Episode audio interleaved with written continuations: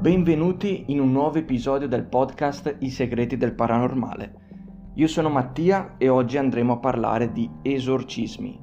In questo episodio infatti tratteremo un evento di esorcismo avvenuto nel 1967 al santuario della Stella, un santuario che si trova a Gussago, in provincia di Brescia, ed è un santuario di origini davvero molto antiche. È stato infatti edificato nel 1537 perché si dice che in quel luogo apparve eh, ad un pastore la Beata Vergine che gli ordinò appunto di costruire il santuario in suo onore.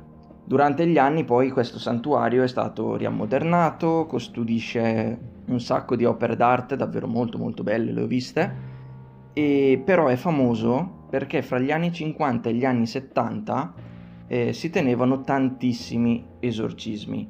Esorcismi che erano fatti da un prete di nome Don Faustino Negrini.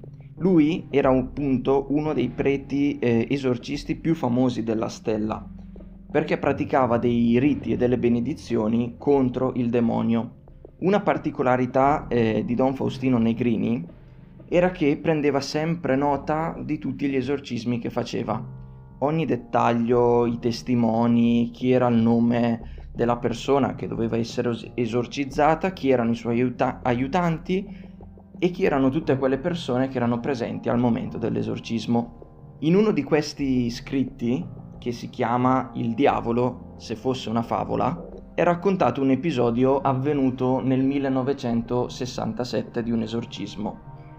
Una donna va da lui perché strilla, piange, urla, mh, mm, continua a dire parolacce contro il prete, contro chiunque abbia attorno. Piange, ha le convulsioni, distrugge tutto quello che tocca, lancia oggetti a suo dire molto pesanti, quindi ci fa capire che una donna che lancia oggetti davvero molto pesanti o è una culturista o è una bodybuilder oppure c'è qualcosa che veramente non va.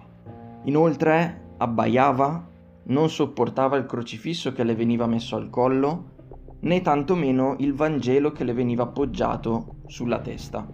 Durante tutto l'esorcismo, che non si teneva all'interno del santuario, ma eh, diciamo in una cappella, in una stanza di fronte al santuario, quindi davvero saranno stati 40-50 metri di distanza dal santuario vero e proprio, all'interno di quella stanza si tenevano gli esorcismi. Stando alle parole scritte da Don Faustino Negrini nel suo racconto, chiese a questa entità che possedeva la donna, Spirito immondo, come ti chiami?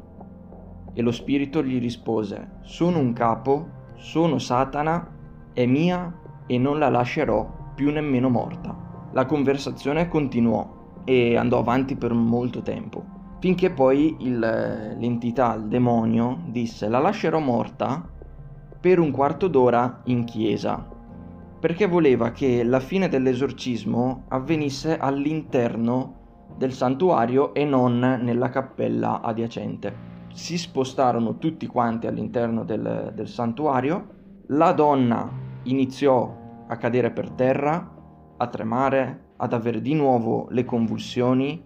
Tutto attorno, dovete immaginare questa scena, tutto attorno alla donna c'erano parenti, amici e il prete stesso che eh, pregavano perché secondo Don Faustino Negrini la preghiera di gruppo avrebbe aiutato maggiormente a far sì che l'esorcismo avesse successo. A un certo punto questa donna smette di fare qualsiasi movimento e rimane immobile, stesa sul pavimento del santuario. Era morta e, come disse il demonio, rimase morta per un quarto d'ora. Ma la cosa più sconvolgente, a mio avviso, e se questa cosa è davvero vera ed è davvero successa, è una cosa di una pesantezza, di una brutalità, credo, veramente disumana. Dopo un quarto d'ora la donna si alzò, si svegliò, si tirò su solamente con la schiena e a un certo punto dalla sua gola si vide un...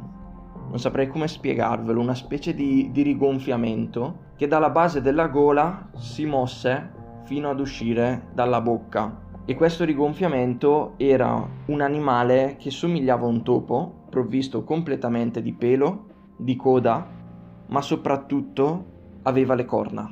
E se davvero una cosa del genere è successa, vi lascio solamente immaginare quello che può significare. Ci sono tantissimi episodi di questo tipo all'interno dei suoi racconti, tantissimi episodi che sono avvenuti all'interno del santuario della stella che ancora oggi è conosciuta da, dalle persone eh, del posto come il santuario dove si facevano gli esorcismi e dove tuttora, da quello che so, c'è ancora un prete esorcista che pratica questi rituali. Come vi dicevo è un luogo davvero suggestivo, specialmente di notte dove non c'è anima, anima viva che possa stare lì, c'è qualche casa ma un po' più in basso rispetto a dove si trova il santuario. Tutto intorno ci sono alberi, c'è un bosco, quiete, silenzio di tomba. Di notte poi è tutto illuminato e anche dal paese, diciamo, si può vedere la stella alzando lo sguardo. Per chi c'è stato di notte è davvero qualcosa che ti lascia il segno qualcosa che se sai la storia di quel posto guardi con occhi diversi. Spero che questo episodio possa esservi interessato perché è un episodio a cui tengo particolarmente in quanto è avvenuto nel paese in cui abitavo prima e ci sono stato davvero tante volte all'interno del sulla stella all'interno del santuario che tra l'altro conserva delle opere d'arte bellissime e per qualcuno che è affascinato dal paranormale, da questo genere di eventi secondo me è una meta che non può lasciarsi sfuggire. Questi scritti sono consultabili, quelli di Don Faustino Negrini, ne ha scritti davvero tanti. L'episodio che vi ho raccontato è l'episodio che mi ha stupito di più, mi ha fatto riflettere davvero tanto su quanto il male possa essere male. Secondo me non abbiamo una concezione ben definita del male se non quello che c'è scritto all'interno della Bibbia ma il vero male secondo me è male puro e questo episodio dimostra in minima parte quello che può essere il male. Per questo episodio è tutto, vi ringrazio dell'ascolto, ci vediamo il prossimo venerdì con una nuova puntata, un nuovo tema che andremo ad affrontare insieme. Mi raccomando, siate sempre prudenti.